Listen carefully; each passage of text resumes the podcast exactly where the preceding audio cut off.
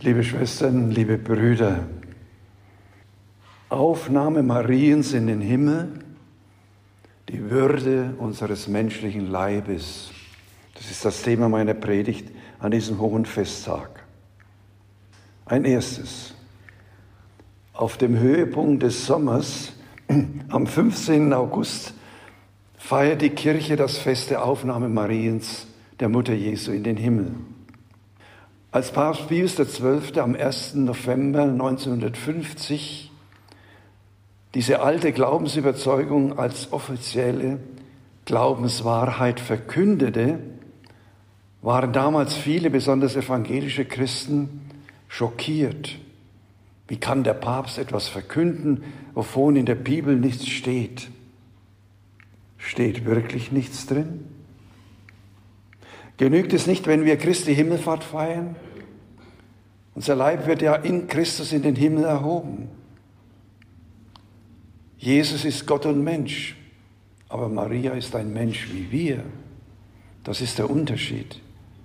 Sie steht für uns, für uns sterbliche Menschen.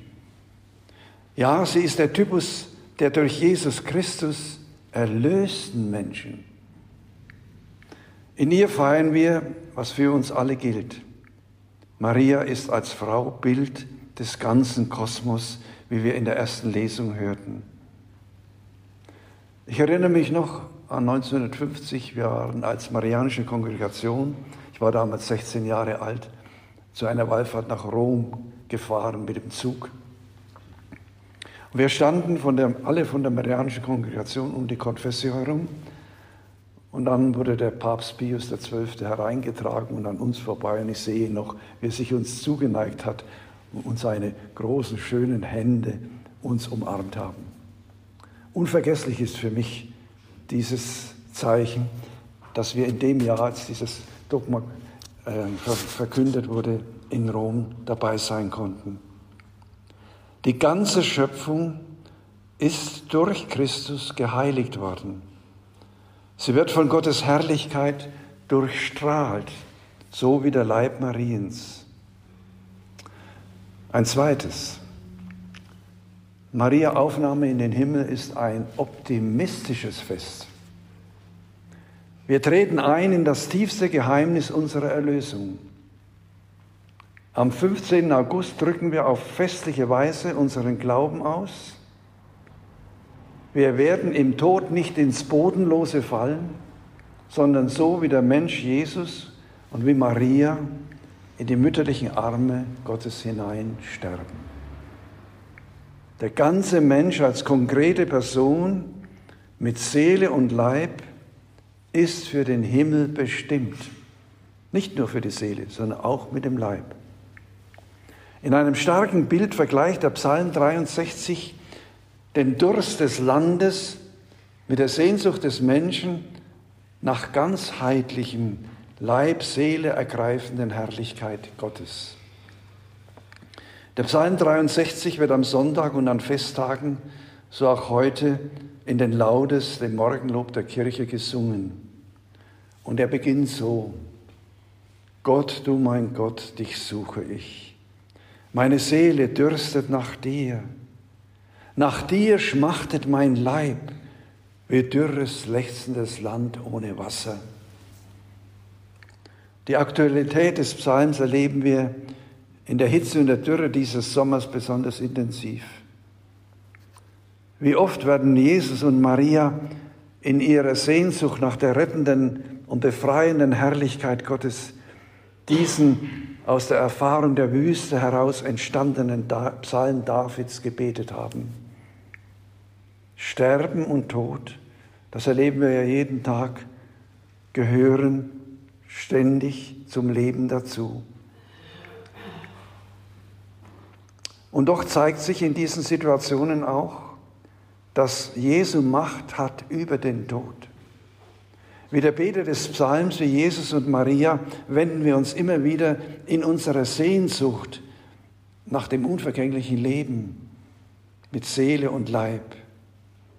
Und darum behandeln Christus auch den gestorbenen Leib mit großer Ehrfurcht und betten ihn in die geweihte Erde. Ein drittes. Unsere Kirchen sind Orte der besonderen Gegenwart Gottes. Von der Sehnsucht nach ganzheitlicher Erlösung erfüllt suchen wir den Ort des der besonderen Gegenwart Gottes und des auferstandenen Christus auf, so wie jetzt in dieser Stunde. Weil wir uns nach der Fülle des Lebens sehnen, halten wir Ausschau, so wie es im Psalm heißt, nach dir, o oh Gott, im Heiligtum, um deine Macht und Herrlichkeit zu sehen. Mit Jesus und Maria glaubt die Kirche, dass Gott mehr schenken kann und wird als nur vergängliches Leben. Der Kirchenvater Augustinus sagt, die Sehnsucht nach dieser Fülle des Lebens für Leib und Seele, diese Sehnsucht betet immer. So beten wir im Psalm mit Jesus und Maria, mit dem Volk des ersten, Gott, des ersten Bundes, denn deine Huld ist besser als das Leben. Darum preisen dich meine Lippen. Der Christ hat also eine Perspektive, die über das irdisch Vergängliche hinausgeht. Jesus verheißt den an ihn Glaubenden und ihm in den geringsten seiner Brüder und Schwestern Dienenden die Auferstehung als Sieg über die Vergänglichkeit.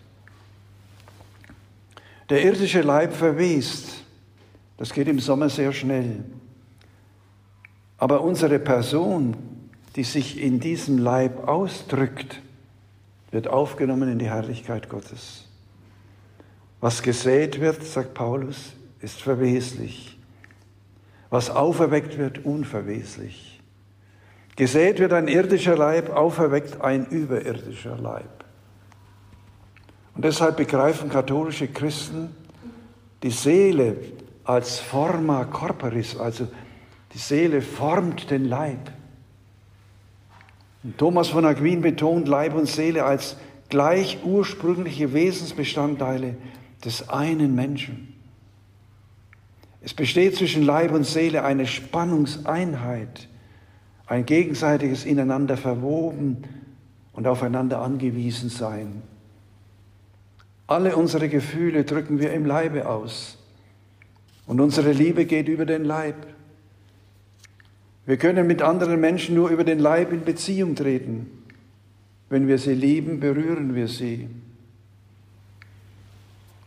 Die Worte, die wir sprechen, hören, ertönen nur durch den Leib, durch Mund und Ohr. Um einen Menschen zu erkennen, sehen wir ihm ins Gesicht. In seinen Mienen können wir ablesen, wie es ihm geht. Vereinen sich Mann und Frau, so geschieht es durch den Leib. Und lassen Sie es zu, wird Gott durch ihre Vereinigung einen neuen Menschen erschaffen. Durch den Anhauch Gottes wird ihm im Augenblick der Zeugung die unsterbliche Seele geschenkt, die später sein leibliches Leben formt und führt. Am Fest der Aufnahme Mariens mit Leib und Seele in den Himmel feiern wir, und das ist der dritte Punkt meiner Predigt, die Würde des menschlichen Leibes. Unser Leib, der in die Gestalt des verherrlichten Leibes Christi verwandelt wird, will jetzt schon Gottes Herrlichkeit aufleuchten. Wir sind Gott so teuer, dass er zur Erlösung unseres Leibes und unserer Seele sein kostbares, kostbarstes, was er hat, für uns einsetzt, nämlich seinen Sohn. Und dass dieser Sohn Mensch wird, einen menschlichen Leib annimmt und mit diesem menschlichen Leib in die Herrlichkeit Gottes heimkehrt. Und deshalb sagt Paulus die, zu den Korinthern, verherrlicht Gott in eurem Leib. Unser Leib ist Ort der Gotteserfahrung und der Gottesbegegnung. Wir nehmen Gott mit unseren Sinnen wahr, indem wir seine Herrlichkeit in der Schöpfung schauend und im Wort des Lebens hörend wahrnehmen. Im Aufsteigen des Weihrauchdufts nehmen wir riechend wahr, Unsere Gebete steigen zu Gott auf und ihn anbeten werden wir für ihn zum Wohlgeruch. Im verwandelten Brot der Eucharistie, es kauen oder auf der Zunge zergehen lassend, erfahren wir leibhaftig durch den Glauben angeleitet, wie sich der Auferstandene mit unserem Fleisch und Blut vereint und uns zu lebendigen Gliedern seines mystischen Leibes macht. Wir dürfen Gottes Liebe über unseren Leib erfahren, indem wir uns von ihm in seiner Schöpfung berühren und umarmen lassen, indem wir im gewandelten Brot und im Wein der Eucharistie den Leib und das Blut Christi in uns aufnehmen. Und Jesus verheißt in Johannes 14, wenn jemand mich liebt, wird er an meinem Wort festhalten, mein Vater wird ihn lieben und wir werden zu ihm kommen und bei ihm wohnen. Welche Würde als ganzer Mensch dürfen wir Wohnung Gottes sein. Und deshalb gehen wir auch zur Beichte, um immer wieder uns reinigen zu lassen und dadurch offenbar wird, dass wir Kinder Gottes sind. Leib und Blut Christi sind die fleischgewordene Liebe Gottes, die unseren Leib und unser ganzes Sein durchdringen möchte. Sie ist das Angeld für die Auferstehung. Jesus sagt, wer mein Fleisch isst und mein Blut trinkt, hat das ewige Leben. Und ich werde ihn auferwecken am letzten Tag. Komme zum Schluss. Das Fest Maria Himmelfahrt möchte uns befreien von aller Missachtung des Leiblichen, von aller Leibfeindlichkeit, sodass man den einfach, wenn er eine beseitigt. Weg. Nein. Tilman Riemenschneider hat das verstanden, als er in Greglingen anstelle der Monstranz mit dem Leib Christi die Aufnahme Mariens im Himmel darstellt. Engel tragen den verwandelten Leib Mariens empor. Das ist mutige Theologie. Der Leib der auf Jesus Christus getauften ist Monstranz, die Jesu Leib in sich trägt und Gottes Herrlichkeit widerspiegelt.